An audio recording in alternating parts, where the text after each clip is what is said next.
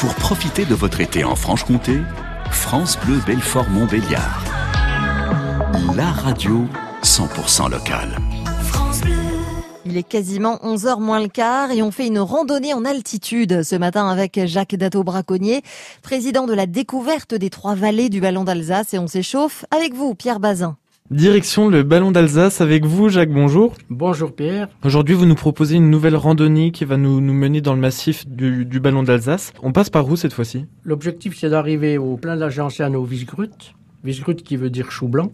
Donc le départ de la randonnée va se faire depuis le village, à la sortie du village de Le Puy. Vous avez un petit parking, euh, une petite passerelle qui traverse la Savoureuse et il y a quelques places de stationnement.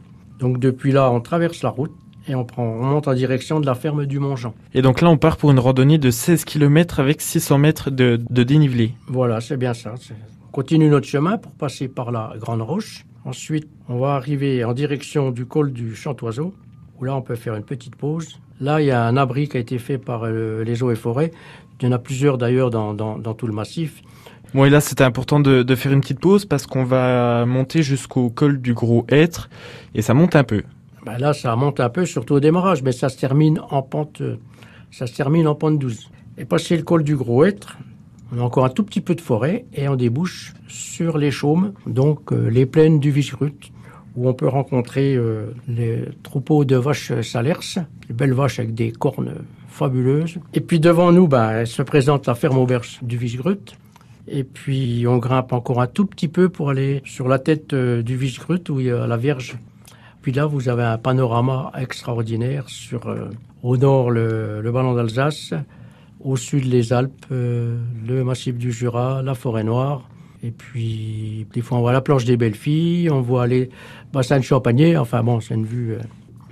Et donc, une fois qu'on est arrivé à la Vierge du Visgrut, on a fini de, de monter, il n'y a plus que, que de la descente qui nous attend. Il n'y a plus que de la descente. Donc, on va traverser tranquillement le plein de la Gentiane pour arriver au bas des pistes. Et au bas des pistes, on va retrouver un grand chemin, le chemin Marcel Tation. Donc on tourne sur la gauche et il va nous ramener jusqu'au pied du ballon d'Alsace. Puis on continue, là on arrive sur le, le, plat, vraiment le plat de la vallée. Et puis ça va nous conduire au stade de, de football de Le Puy. Et puis on continue. Et on va revenir à notre voiture. Et on revient à notre voiture en traversant la Savoureuse par la petite passerelle. Et donc on est arrivé au bout de une demi-journée de, de, marche.